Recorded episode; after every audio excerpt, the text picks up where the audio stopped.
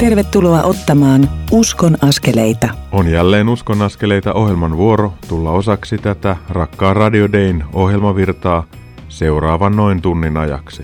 Ohjelma koostuu kolmesta osuudesta, joissa kuulet tuokiokuvia ihmisten elämästä, oivalluksista ja heidän ottamistaan uskon askeleista. Minä olen Mikko Matikainen, reissupastori ja tämän ohjelman toimittaja. Minä ja tämän ohjelman kustantajat, Kristityt yhdessä ry ja Kansan Raamattuseura, teemme tätä ohjelmaa, jotta se voisi rohkaista sinua ottamaan omassa elämässäsi niitä pieniä mutta tärkeitä uskonaskeleita. Lisätietoja kustantajista löydät osoitteista kry.fi ja kansanraamattuseura.fi. Elämme merkillistä aikaa. Koronavirus on levinnyt yhä laajemmalle maailmassa. Italia on käytännössä kiinni koska tauti on siellä räjähtänyt käsiin. Myös muualla Euroopassa tauti leviää kovaa vauhtia. Meilläkin on jo suljettu kouluja ja asetettu suuri joukko ihmisiä karanteeniin. Koronavirusepidemia on nimetty jo pandemiaksi. Tauti näyttää etenevän vääjäämättömästi. Mitä siis voimme tehdä? Ensinnäkin meidän tulee noudattaa annettuja ohjeita, pitää huolta hyvästä käsihygieniasta ja olla hieromatta kasvojamme pesemättömin käsin. Käsidesin pitäminen mukana ja sen käyttäminen on tärkeää, jos käsienpesun mahdollisuutta ei ole. Niistäminen tulisi suorittaa kertakäyttöiseen nenäliinaan ja sen jälkeen tulisi pestä kätensä tai desinfioida ne käsidesillä. Yskiminen vähemmän käyttämämme käden kainaloon on myös tärkeä. Kättelemistä tulisi välttää. Sen sijaan voimme katsoa toista silmiin ja viedä käden sydämemme päälle ja taputtaa kädellämme sydäntämme pari kertaa.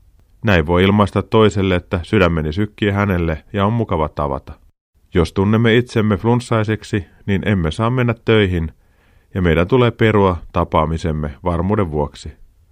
Kotona erilaisten pintojen, sähkökatkaisimien ja näppäimistöjen pyyhkiminen silloin tällöin on ihan järkevää. Näillä tavoilla teemme oman osuutemme. Ehkä voimme näin viivyttää tai jopa estää taudin puhkeamista sen laajemmassa mittakaavassa.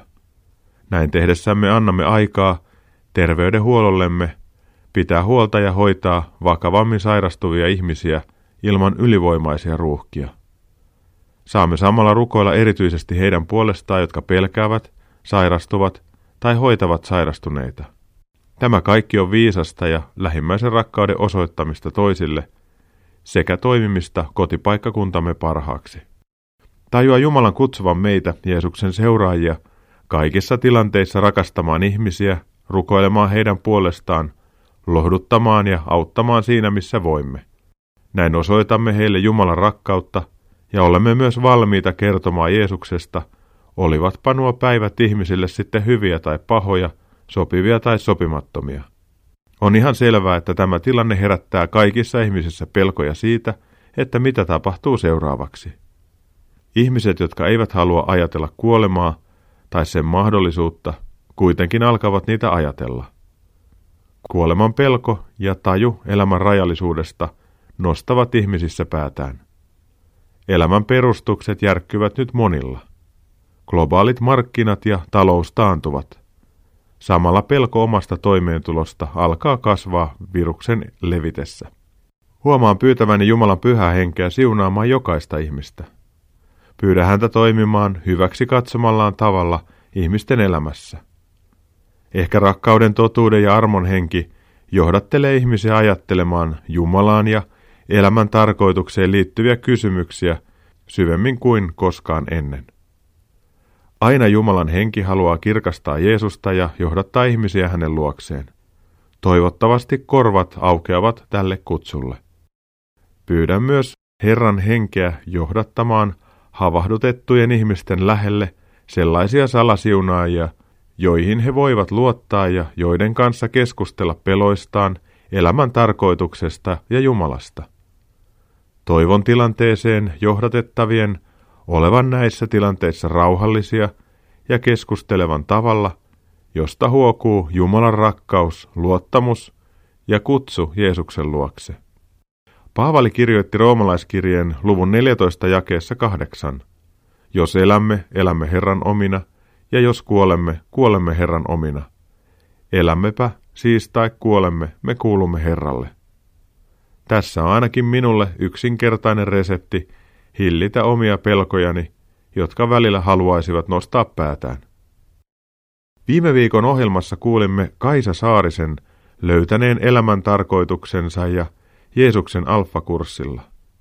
Leena Lehtinen kertoi siitä, miten ja miksi kertoa Jeesuksesta.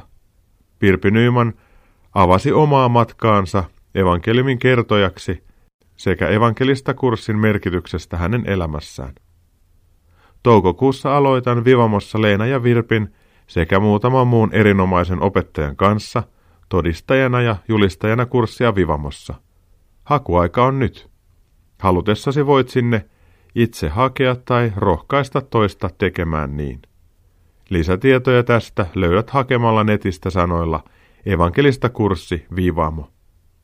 Mikäli haluat kuulla vielä tuon viime viikkoisen uskonnaskeleita ohjelman tarinat ja niihin liittyvät ajatukset, niin voit kuunnella sen Rakkaan Radio Dayn nettisivujen kautta.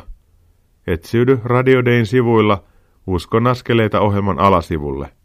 Sieltä löydät, ilman musiikkeja, kuunneltavissa olevat uskonnaskeleita ohjelmien jaksot. Rukous on tärkeää.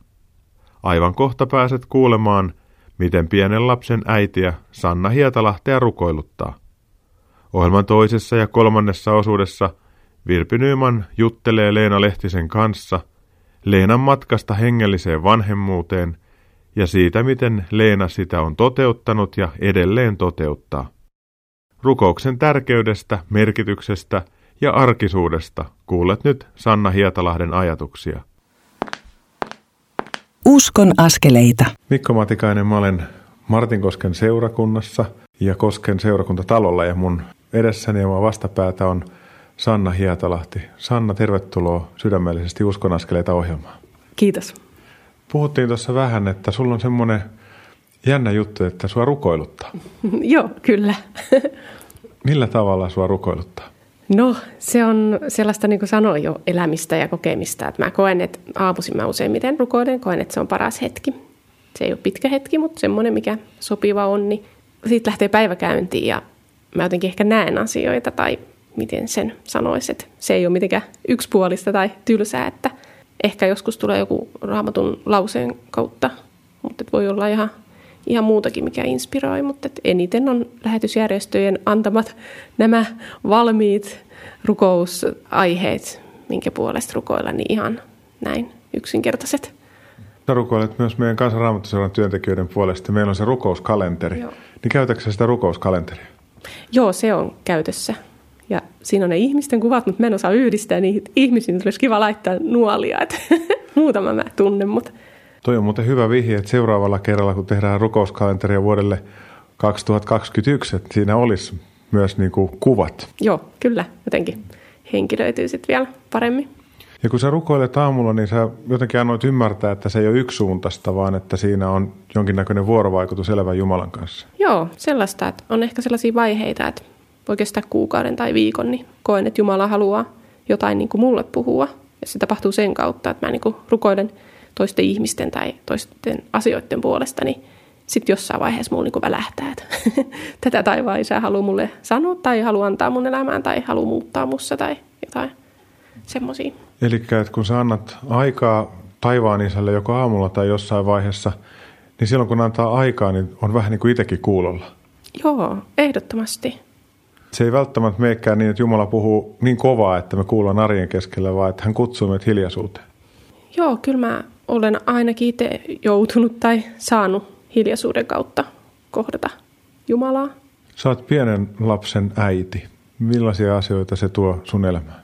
No joo, tosi paljon u- uusia asioita ja hän on nyt vasta kaksi kuukautta, niin ensimmäinen kuukausi oli omanlaisessa ja nyt tämä toinen, toinen kuukausi, mitä on käyty, niin hänestä on jo kasvanut niin iso vauva, niin ihan uusia asioita, että ei, ei oikeastaan osaa sanoa vielä, mutta ehkä sellaista nyt ihan viimitteeksi, niin olen kokenut armoa, armollisuutta itseä kohtaan ja, ja toisia kohtaan, että se on varmaan semmoinen, mikä on leijunut ilmassa ja yhtäkkiä tänään mä sain siitä kiinni, että tällaista Herra haluaa, että tuli semmoinen raamatun paikka, että osoittakaa armollisuutta jossain Matteuksen kirjeessä oli toisia kohtaan, niin se kolahti.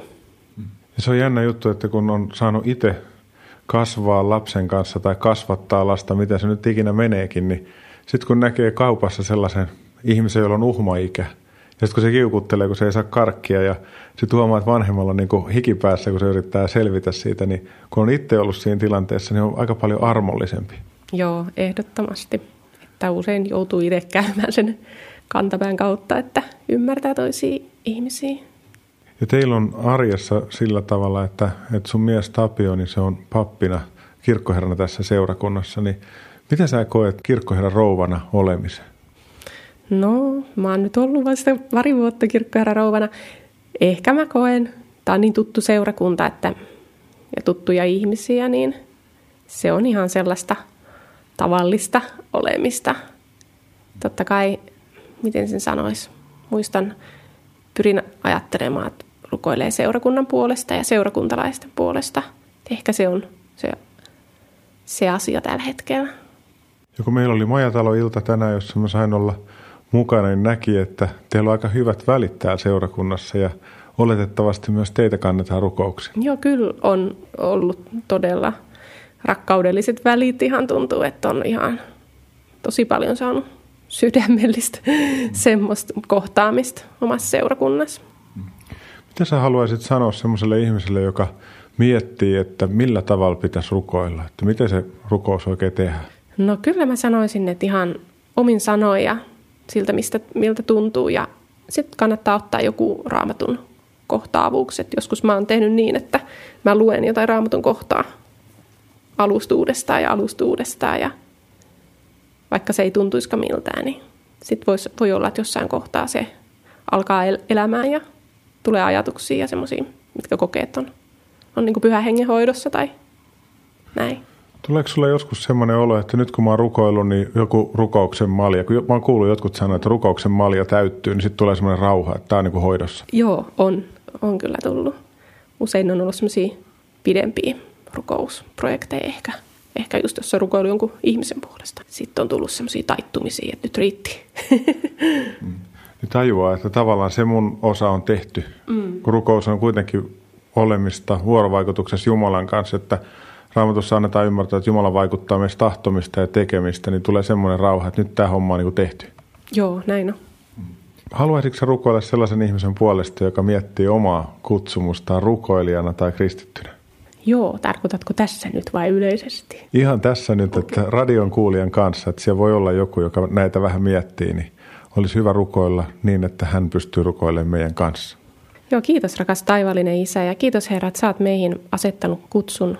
Ekaksi, että ollaan Herra sun lapsia ja sun omia, mutta Isä, mä tahdon tuoda nämä ihmiset sun eteen, jotka kipuilee oman kutsumuksen kautta. Niin Herra, tuossa illan saaranassa tuli se esille, että just niiden kipupisteiden kautta Herra meitä korjaa ja käyttää ja ottaa oppilaakseen. Niin Herra, niin on mulle tapahtunut ja herra niin varmaan monille muillekin, niin ehkä isä voit näyttää niitä, että mitkä on ne vaikeat kipupisteet omassa elämässä ja uskaltaa niitä lähteä työstämään. Ja kiitos isä, että sä tulet herra avuksi ja voimalla lohdutat ja avaat teitä.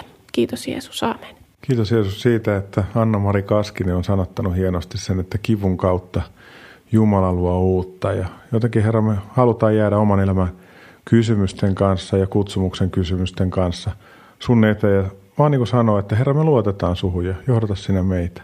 Tätä me rukoillaan Jeesuksen nimessä. Aamen.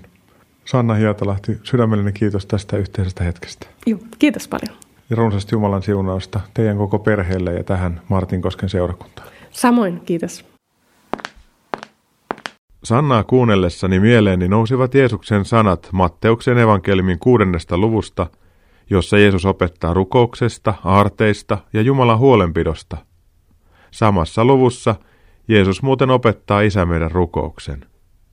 Tuossa Matteuksen evankeliumin kuudennen luvun jakeessa kuusi Jeesus sanoo näin. Kun sinä rukoilet, mene sisälle huoneeseesi, sulje ovia, rukoile sitten isäsi, joka on salassa.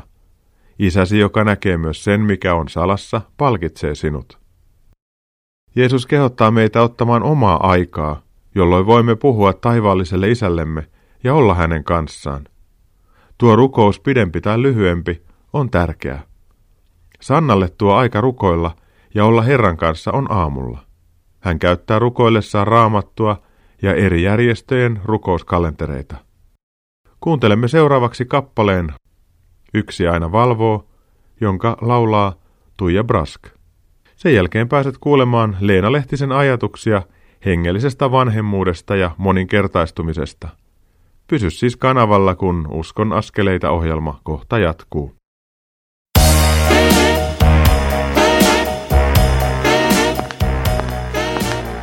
Kuuntelet Uskon askeleita ohjelman tallennetta, joka ei tekijän oikeudellisista syistä sisällä ohjelmassa soitettua musiikkia. Nyt siirrymme ohjelman toisen osuuden pariin. Kuuntelet Uskon askeleita ohjelmaa, jonka tuottavat Kristityt yhdessä ry ja Kansanraamattu seura. Lisätietoa löydät osoitteista kry.fi ja kansanraamattuseura.fi. Mukavaa, että pysyit näillä rakkailla Radio Dayn taajuuksilla ja kuuntelet tätä kaikille avointa Salasiunaajien klubin omaa Uskon askeleita ohjelmaa.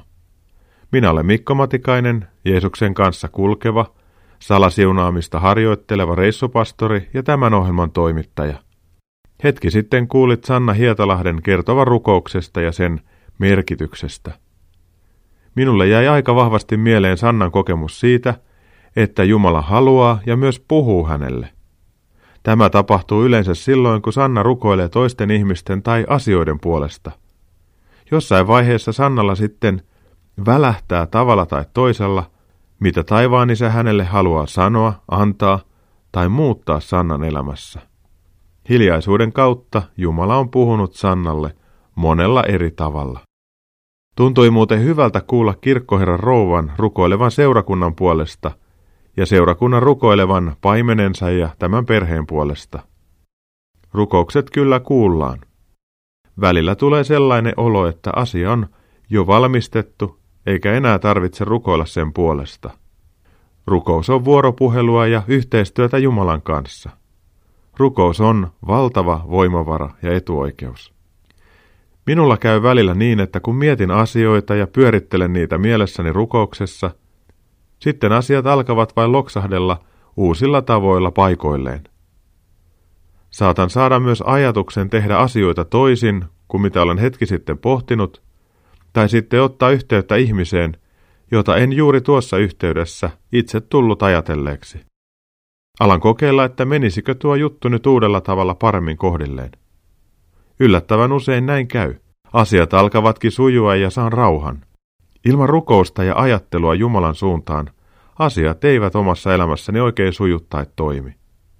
Työt on kuitenkin aina tehtävä ja niitä on suunniteltava, sillä eivät ne vain rukoilemalla valmistu. Rukouksen lisäksi tarvitaan aina tekoja ja liikkeelle lähtöä.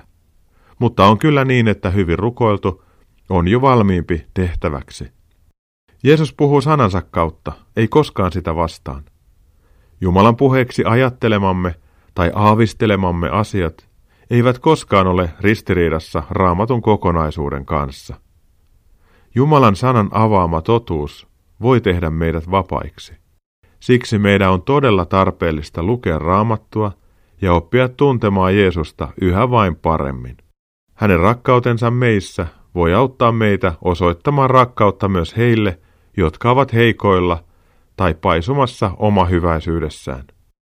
Tässä kaikessa tarvitaan hengellistä vanhemmuutta, joka rakastaa, rohkaisee, lohduttaa ja auttaa ottamaan elämässä oikeaa suuntaa. Tämä aika tarvitsee kipeästi hengellisiä äitejä ja isejä, jotta ihmiset voivat oppia rukoilemaan, lukemaan ja luottamaan Jumalan sanaan sekä toteuttamaan sanan tekoina omassa elämässään. Pelkkä teoria ei siis riitä, vaan me tarvitsemme mallintamista ja esimerkkejä. Me tarvitsemme toista ihmistä.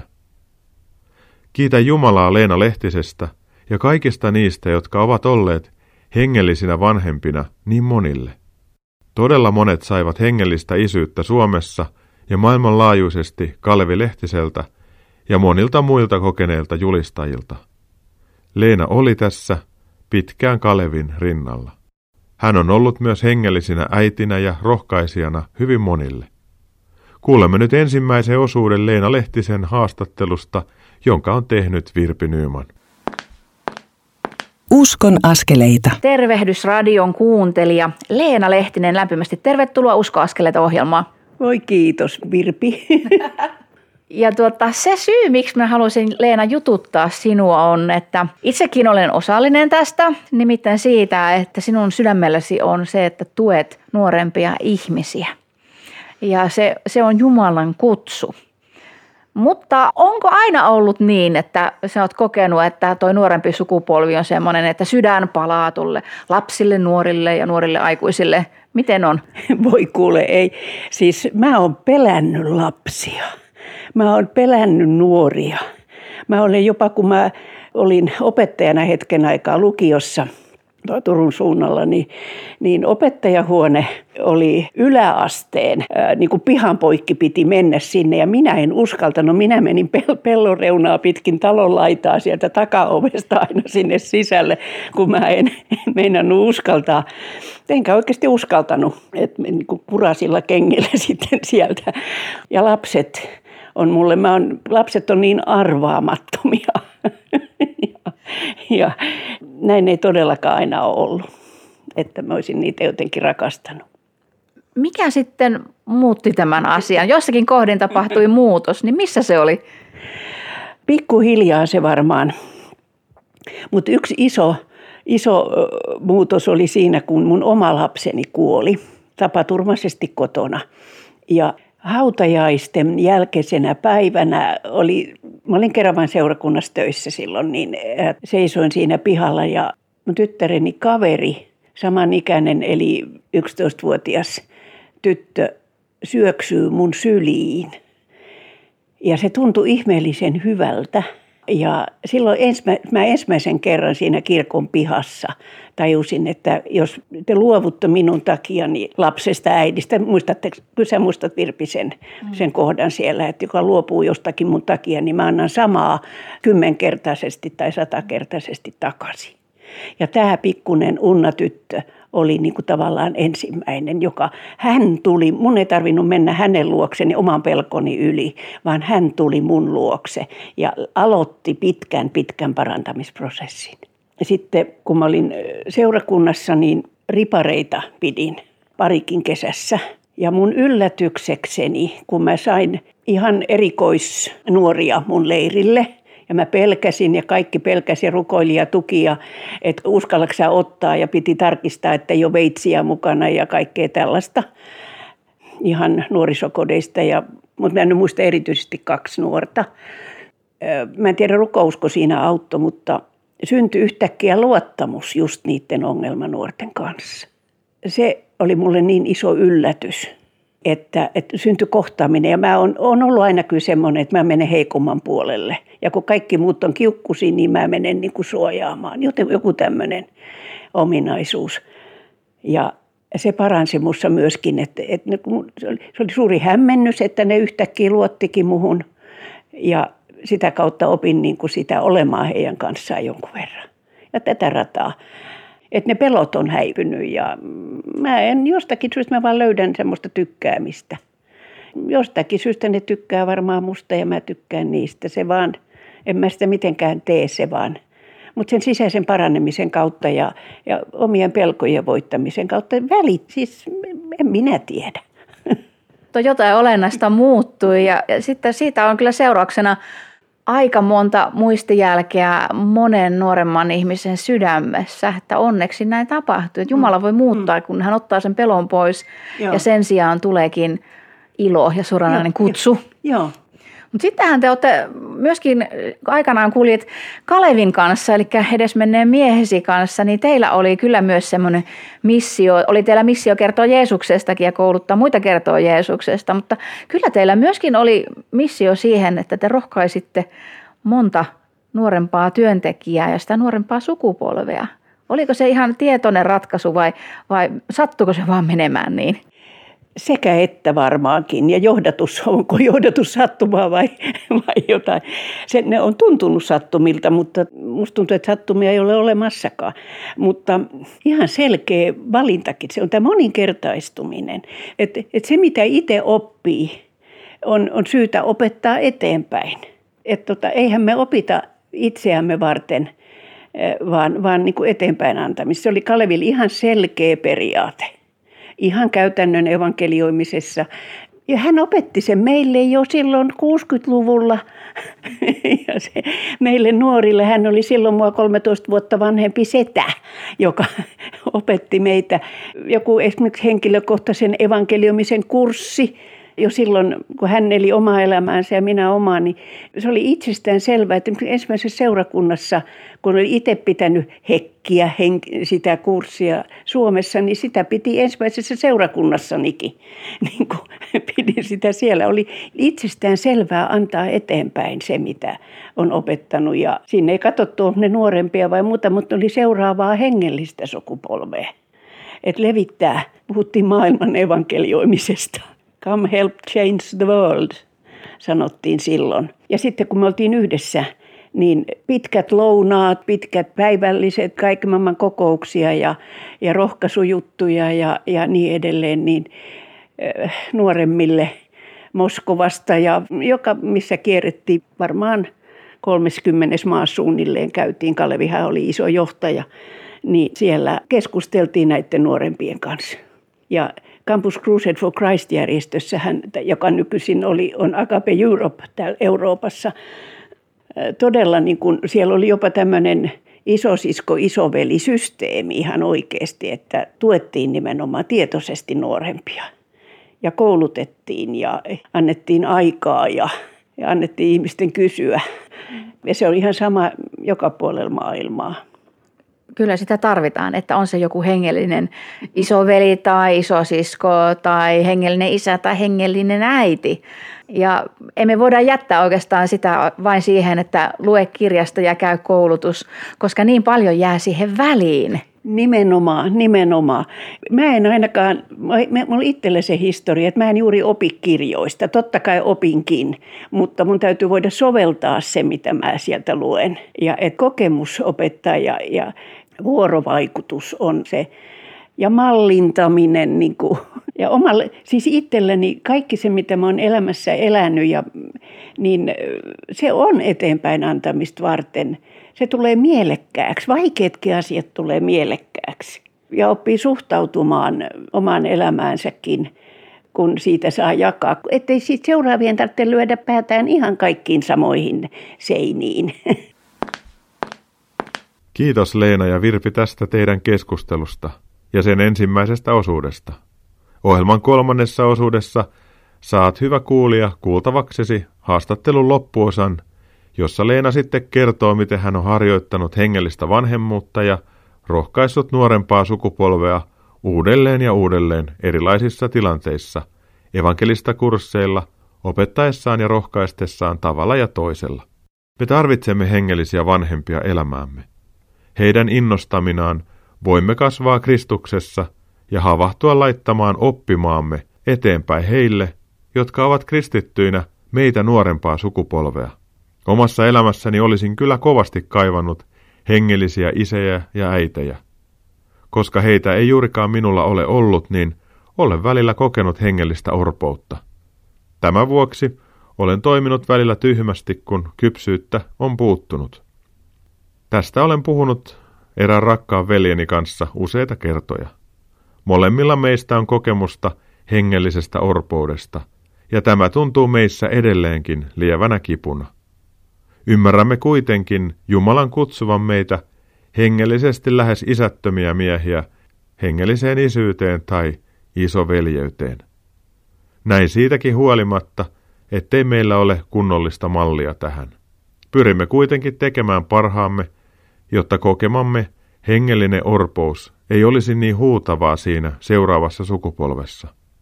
Sananlaskujen kirjan luvussa kolme ja sen jakeesta 21 eteenpäin vanhempia elämää nähnyt kirjoittaa. Säilytä poikani harkinta ja maltti, älä päästä niitä silmistäsi, sillä ne ovat sinun elämäsi tai ne ovat kaulaasi kiertävä koru. Näin kuljet tietäsi turvallisesti et jalkaasi loukkaa, ja maata mentyäsi nukut rauhallisesti, et mitään pelkää. Näissä sanoissa on totuus ja niiden mallintamisessa toiselle asuu hengellinen vanhemmuus, johon meitä jokaista kutsutaan. Rukoillaan yhdessä. Kiitos Jeesus heistä, jotka ovat kulkeneet kanssasi pitkään, oppineet ja antaneet tätä eteenpäin toisille. Siunaa erityisesti heitä, jotka ovat matkallaan maksaneet hintaa hengellisestä vanhemmuudesta. Poista meissä asuvat pelot tai riittämättömyyden tunteet suhteessamme lapsiin tai nuoriin. Avaa keskinäistä yhteyttä. Anna elämäämme vertaistukea ja heitä, joiden kautta saamme lohtua ja apua. Opeta meitä laittamaan saamaamme hyvää eteenpäin. Anna meille rauha tämän ajan keskellä ja koronaviruksen aiheuttamien ahdistusten aikana. Kiitämme Jeesus sinua siitä, että tulit veljeksemme, esikuvaksemme ja vapahtajaksemme. Ole ylistetty, nyt ja aina. Aamen. Kuuntelemme seuraavaksi Johanna Iivanaisen laulamana kappaleen Kiitän sua. Tuon kappaleen jälkeen siirrymme Uskon askeleita ohjelman kolmannen osuuden pariin. Siinä Leena Lehtinen kertoo lisää omasta matkastaan hengelliseen vanhemmuuteen ja siitä, miten hän on sitä toteuttanut. Pysy siis kanavalla, kun Uskon askeleita ohjelma kohta jatkuu.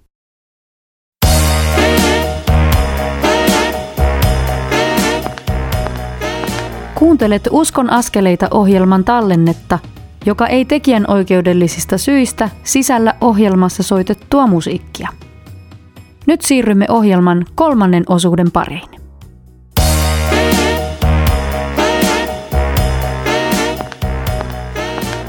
Uskon askeleita.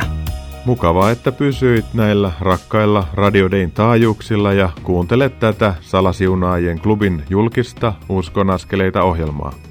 Minä olen Mikko Matikainen, Kansanraamattuseuran reissupastori ja tämän ohjelman toimittaja. Olen omassa elämässäni kaivannut kipeästi hengellistä vanhemmuutta, mutta jäänyt sitä vaille. Tästä huolimatta, tai ehkä juuri sen takia, haluan laittaa eteenpäin oppimaani, jotta seuraavan kristillisen sukupolven ei tarvitsisi kokea orpoutta ja tehdä samoja virheitä kuin mitä minä olen tehnyt. Olen hyvin kiitollinen kaikille kanssakulkijoille, joiden kanssa olen matkaa saanut tehdä ja joilta olen saanut oppia. Sinä voit kuunnella tätä ohjelmaa, koska Uskon askeleita ohjelman kustantajat, Kristityt yhdessä ry ja Kansanraamattuseura tämän meille mahdollistavat. Lisätietoja kustantajista saat osoitteista kry.fi ja kansanraamattuseura.fi. Hengellinen vanhemmuus ja lohdutus ovat erittäin tärkeitä asioita silloin, kun elämässämme on haasteita tai koemme neuvottomuutta.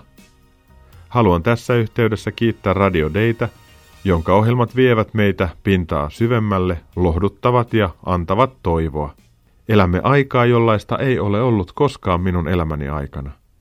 Tästä tilanteesta olen jo puhunut hieman laajemmin ohjelman ensimmäisessä osassa. Koronavirus leviää yhä laajemmalle. Ihmiset ovat huolissaan ja monet pelkäävät.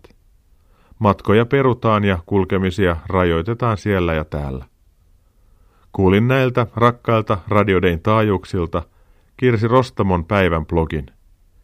Siinä hän kertoi Roomaan suunnitellun kuuntelijamatkan peruuntumisesta koronaviruksen vuoksi. Tuossa blogissaan Kirsi Rostamo tuli sanoneeksi jotain sellaista, että jos toivomme tai ajatuksemme on kiinnittyneet vain tähän maailmaan, niin on luonnollista olla huolissaan. Kun katseemme on kuitenkin kiinnittynyt tämän ajan yli iankaikkiseen toivoon Jeesuksessa ja häneen liittyviin näköaloihin, niin on mahdollista olla paljon rauhallisemmalla mielellä. Ehkä tämä tauti voi olla herättelemässä ihmisiä pohtimaan elämän tarkoitusta syvemmällä tavalla. Itse ajattelen niin, että tässä tarvitaan ihmisiä, joista huokuu rauhaa ja luottamusta Jumalaan. Samalla tarvitaan toki yhteisvastuullista käyttäytymistä, huolellista käsienpesua, yskimistä hihaan ja niistämistä kertakäyttöisiin nenäliinoihin sekä huolellista käsienpesua niistämisen jälkeen. Kättelemistäkin on hyvä välttää, kuten myös ylimääräisiä tungoksia. Ei tässä kuitenkaan ole kristityllä sen suurempaa hätää. Ollaan varovaisia ja tehdään, mitä voidaan taudin hidastamiseksi. Jatketaan ja tehostetaan toisten salasiunaamista, Kohdataan ja kuunnellaan ihmisiä sopivan etäisyyden päästä tai puhelimessa. Autetaan siinä, missä voidaan ja osoitetaan käytännön teoilla omaa ja Jumalan rakkautta toisille ihmisille. Jos sairaus sitten osuu kohdallemme, niin sairastetaan se sitten läpi luottaen Jumalaan. Ja jos Herra näkee hyväksi kutsua meidät luokseen tämän tai jonkun muun taudin vuoksi, niin mennään sitten rajan yli Jeesukseen luottaen. Mennään kotiin, kun sen aika tulee. Näistä tunnelmista ja ajatuksista siirrymme kuuntelemaan Leena Lehtisen ja Virpi Nymannin keskustelun toista osaa. Siinä keskustelu jatkuu Leena Lehtisen saamasta kutsusta mennä mukaan kouluun. Uskon askeleita. Tulle tuli joitakin vuosia sitten tämmöinen kutsu kouluun mukaan, niin mikä on ihme on koulu ja mihin sinut kutsuttiin siis mukaan? koulu on Suomen vapaakirkolla toimiva semmoisen ihanan taistelijasielun Henna Saarisen sydämelle Herra antoi kutsun nuorien johtajien kouluttamiseen, vastuunottamiseen. Kun mä olin rukoillut Hennan puolesta jo muutama vuoden, ihan tele, mä näin häntä televisiossa. Hän teki siellä K15 ja K18, tämmöisen nuorison. He puhuvat seksistä, puhuvat alkoholin käytöstä, puhuivat ihan nuorten elämästä yhden toisen, toisen kanssa. Ja mä olin, kun mä näin hänet sitten livenä, niin mä sanoin hänelle, että mä oon nyt rukoillut sun puolesta viisi vuotta suunnilleen, että tässä mennä mulle jotakin. Ja hän sitten rupesi kertoa mulle silloin tällöin, kun nähtiin. Ja sitten hän kerran, oliko nyt New Wine-konferenssissa, hän pyysi mua syömään kanssansa ja sitten hän pyysi mua tuli mummoksi. Ja, ja tota, mä en nyt kauhean vanhaksi itseäni tuntenut, mutta ensin Kiponiemessä ja sitten Tampereen Teopoliksella tuli siellä konferenssi. Ensin sinne, siellä hän pyysi mua opettamaan levosta ja evankelioimisesta. Mä en muista mistä kaikesta. Ja se oli kauhean hauskaa. Sitten vasta synty tuli sielukoulu. Hän pyysi mua rukoilemaan. Monia muitakin tietysti pyysi rukoilemaan, että tämmöinen nuorten koulu voisi syntyä. Sitten hän kutsui kolme pariskuntaa eläkkeellä olevia ei ne kaikki ollut eläkeläisiä, mutta niihin nuoriin nähden olivat. Ja, ja sitten minä olin sitten tämmöinen yksinäinen mummo. Ja eri suunnista. Mä olen ainoa luterilainen siinä. Se on tunnustusten väline, se hänen koulunsa. Ja mä olen luterilainen ja ne muut on, joku on baptistit ja joku on hellun, mä en muista edes mistä kaikkialta, mutta ihania ihmisiä. Ja sitten asutaan siellä, nyt kun se on Teopoliksella, niin siellä on oma mummopappahuone ja ja, ja nyt viime syksynä mä olin sairas silloin, kun olisi ollut mun viikko. Mutta ainakin mä toivon, että mä olen vielä mukana siinä hommassa. Ja se homma on se, että on niiden nuorten kanssa, tukee sitä nuorten tiimiä, kun Hennakin moninkertaistaa. Siis että hän kerää semmoisen tiimin, joka on siellä aina, niin sitten hän ottaa yleensä sit, siitä kurssilaisista mukaan niitä tiimille. Siis että sekin monikertaistuu koko ajan. Et Henna on tiimiä varten ja mä, me ollaan osittain tiimiä, sitten opetetaan siellä jonkun verran. Mä yleensä puhun kärsimyksestä. että et joku siellä hyppii taivaan rannalla, niin kuin halleluja, ja joku on työkeskeinen ja, ja mä sitten kuljen ja rakastan niitä – tiimiläisiä ja, ja myöskin niitä kurssilaisia. Et siitä on nyt jo useampi sukupolvi. Et odotan. Henna, jos sä kuulet tämän, niin mä tuun kyllä mielelläni mukaan vielä seuraavalla kerralla. Joskus aikaisemmin niitä on ollut luonnollisempaa, että sukupolvet on yhdessä, mutta nyt erityisesti, jos mietitään tätä hengellisen elämän todellisuutta, niin meidän täytyy siis luoda tällaisia malleja, että eri hengelliset sukupolvet kohtaavat toisensa, jotta se viisaus ja kokemus voisi niin. siirtyä. Aivan. Että ei todellakaan kaikkeen tarvitse käydä kaikkea. Ja että kuitenkin uskaltautuu. Mä luulen, että mun viesti on se, että kaikesta selviää. Ja mä ainakin mä oon oppinut jokaisessa kriisissäni. Mä oon löytänyt Jeesuksesta jonkun ihan uuden puolen. Mm. Se vaikuttaa mun suor- omaan Jumalasuhteeseen, jokainen juttu. Kun nuorilla on joskus niin, että kun tämä on niin vaikeaa sitten mun yksi viesti, että mä oon selvinnyt, säkin selviit. Ja se on tärkeää kuulla. Kun on sen kivun keskellä, niin ei näe sitä, että joo, sitä voi joo, selvitä. Joo, Mutta kun kuulee, että jos tämmöinen ihminen selviää tämmöisistä ja tällaisista asioista, tulee se toivo, että kyllä minäkin selviän. Nimenomaan. aika yksinkertaisesta asiasta loppujen lopuksi siis on kuitenkin kysymys. Rohkaisun levittämisestä. Joo, ja törmäsin tässä äh, Facebookissa, olit varmaan laittanut sinä sen kuvan, että sulla oli täällä sun olohuoneessa joukko nuoria ihmisiä. Mitä siinä oikein oli? Siinä oli Helsingin halko. Tarkoittaa Helsingin opiskelijatyön hehkuporukan opiskelijahallitus, jotka vastaa Helsingin opiskelijatyötä ja heidän johtaja Heino Jani. He vaan kysyivät, että saadaanko me tulla. Ja totta kai ne se poltettiin takkaa ja syötiin makkaraa ja sitten ne kysyivät, että saako he kysyä multa ihan mitä vaan. Ja sitten ne kyseli multa mitä vaan. Mä taas kerroin, mitä tapahtui 60-luvulla ja 70-luvulla ja tätä, niin kuin nämä nuoret sanoo sitä, että DNAta tätä. Mm. Mä en käytä niitä sanoja, mutta ne sitten soveltaa omalle kielelleen sit sen, mitä. Ja meillä oli kauhean sulosta. Ja näitä sukupolvia sulla itse asiassa on ollut aika montakin, että Kalevin kanssa te olette opiskelijoiden kanssa, välillä sulla on ollut työparina Lassila Jarkko. Että et sulla on ollut tämä opiskelijaikäiset kyllä ihan selvästi tuolla tavalla haarukoinnissa jo pitkään. Minäkin lukeudun heihin. Sinä järjestit meidän Kalevin ja mun häät. Sinä Joo. organisoit ne opiskelijat tekemään ja opiskelijat, jos joku teistä sattuu kuulemaan, niin kiitos vielä kerran. Te hoiditte tarjoilun ja te, voi mitä kaikkea te teittekään käytännön työvoimaa olimme siellä, että, että sitten juhlijat voivat keskittyä juhlimiseen, mutta oli kyllä ilo palvella. Ja nyt sä itse, sinä olet tuonut Suomeen tämän semmoisen, että, että, sit, että opiskelijat, että valitaan joka vuosi joka opiskelijakaupungista joitakin nuoria, jotka saa etsiä omaa kutsumustaan ja voi tehdä vastuutehtäviä. Sinä olet moninkertaistanut sen, mitä olet itse oppinut sekä Jeesuksesta että käytännön jutuista.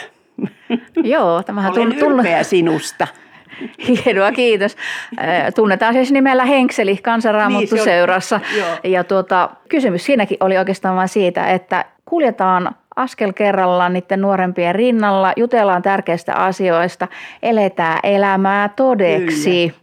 Ja pidetään hauskaa. Se oli Kaleville muistaakseni semmoinen hirveän tärkeä, että solu esimerkiksi. Solussa luetaan raamattua, rukoillaan ja pidetään hauskaa. Siinäkin on elämässä kysymys. Välillä tulee niitä pimeitä kohtia, sitten tarvitaan toisenlaista vierellä kulkijaa, mutta sitten se hauskanpito, koska kyllähän meillä täällä todella on paljon semmoista, että voimme myös nauttia Joo. hyvästä ruoasta ja musiikista, yhteydestä Kyllä. ja rukouksesta. Kyllä. Rukouksesta puheen ollen, niin johtaisitko nyt rukoukseen sen puolesta, kun tuolla saattaa olla kuulijoissa joitakin, jotka ehkä kokee kutkutusta, että miten voisin olla noita nuorempia varten? Voi kiitos Jeesus siitä, että meillä jokaisella on elämän kokemusta. Herra, anna meille rohkeus voittaa meidän pelkoja, ottaa vastaan elämältä kaikki se, mitä se elämä tuo nuorten hyväksi. Herra, anna jollekin rohkeus sanoa, että ota mun elämä käyttöön ja anna mun olla totta joillekin ihmisille. Ja Jeesus, auta jotakuta niin ylittämään semmoisen epävarmuuden raja, että joku voisi arvostaa elämäänsä jakamalla sitä muille. Kutsua nuoria kotiinsa, niitä omia tai ketä sä johdatat. Vedä sukupolvet yhteen. Vedä sukupolvet yhteen. Helpota pikkusen semmoisen aran. Pyhä henki, sä tiedät, kun sä tunnet meidät ihmiset. Herra, kiitos, että me ollaan opittu elämään, jotta nuoremmatkin oppis elämään. Siunaa Herra. Aamen. Aamen. Kiitos Leena Lehtinen. Olepa hyvä Virpi Nyman. Kiitos Leena ja Virpi keskustelustanne ja rukouksesta. Haluan kiittää Leenaa myös hengellisestä äitiydestä, jota hän on antanut niin monille. On kyllä ollut hienoa nähdä, miten Leena käy sielunhoidollisia ja rohkaisevia keskusteluja hyvinkin eri-ikäisten kanssa. Olen nähnyt niiden vaikutuksen myös evankelista kurssilaisissa, jotka ovat Leenan kanssa keskustelleet. On erittäin tärkeää, että eri hengelliset sukupolvet voivat kohdata toisiaan luonnollisella tavalla. Silloin kun me olemme kovilla, on lohduttavaa kuulla, että kokeneempi kristitty on selvinnyt vastaavasta tilanteesta – siis minäkin voin selviytyä. Nuoremmilta sukupolvilta voi oppia sellaista iloa ja tekemisen meininkiä. Kysymys on lopulta rohkaisun levittämisestä kaikkiin mahdollisiin suuntiin. Roomalaiskirjeen 12. luvussa Paavali kirjoittaa armolahjoista, jotka on tarkoitettu yhteiseksi hyväksi ja rakennukseksi. Vain tekemällä ja toimimalla Jumalan antamien lahjojen kautta me opimme ja kasvamme. Luen tuon roomalaiskirjeen luvun 12 jakeesta 7 eteenpäin muutaman jakeen verran. Palvelutehtävän saanut palvelkoon, opetustehtävän saanut opettakoon, rohkaisemisen lahjan saanut rohkaiskoon. Joka antaa omastaan, antakoon pyyteettömästi. Joka johtaa, johtakoon tarmokkaasti. Joka auttaa köyhiä, auttakoon iloisin mielin. Olkoon rakkautenne vilpitöntä. Vihatkaa pahaa ja pysykää kiinni hyvässä. Tuon raamatun kohdan jälkeen on varmaan ihan hyvä antaa muutama ajatus tai virike tätä viikkoa varten. Yksi. Ota koronavirus kutsuna tehostaa salasiunaamista lähipiirissäsi ja laajemminkin. Älä panikoi, huolehdi omalta osaltasi hygieniasta ja pidä yllä toivoa. 2. Kuule Jumalan kutsu tulla hänen luokseen päivittäin. Ole vuorovaikutuksessa Jumalan kanssa, lue raamattua ja anna hänen hoksauttaa asioita sinulle ja sinussa. 3.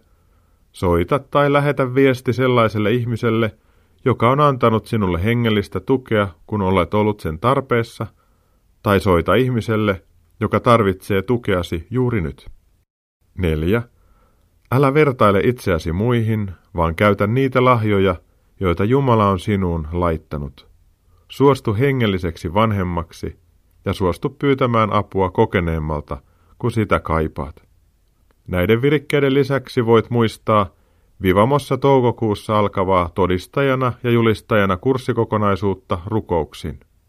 Voit myös kysyä itseltäsi ja Jumalalta, että olisiko siihen osallistuminen sinulle hyväksi tai tiedätkö jonkun, jolle evankelista kurssille osallistuminen voisi olla hyvä. Nämä mainitut virikkeet sekä tietoa Vivamon evankelista kurssista löydät ohjelman loputtua myös uskonaskeleita Facebook-seinältä. Nyt päättyvän ohjelman voit kuunnella uusintana lauantaina kello 18 tai sunnuntaina aamuyöllä kello 02. Uskonaskeleita ohjelmia voit jälkikuunnella ilman musiikkia Radio Day nettisivuilta löytyvän Uskonaskeleita ohjelman alasivujen kautta. Kuuntelemme nyt tämän ohjelman lopuksi Kristiina Tanhualaihon laulamana kappaleen Eikä toivo ole turha. Tällainen oli Uskonaskeleita ohjelma tällä kerralla. Minä Mikko Matikainen kiitän sinua, että olit kuulolla. Toivottavasti kuulit ohjelman aikana jotain sellaista, joka rohkaisee sinua elämään tämän ajan keskellä ja ottamaan niitä pieniä, mutta tärkeitä uskonaskeleita. Uusi ohjelma lähetetään jälleen ensi maanantaina kello 21.40. Ensi viikkoon. Moi moi!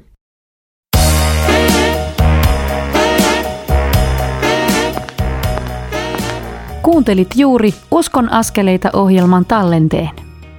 Tekijän oikeudellisista syistä tämä tallenne ei sisällä ohjelman lopuksi soitettua musiikkia. Kiitos, että kuuntelit. Siunattua päivää ja hyviä uskon askeleita.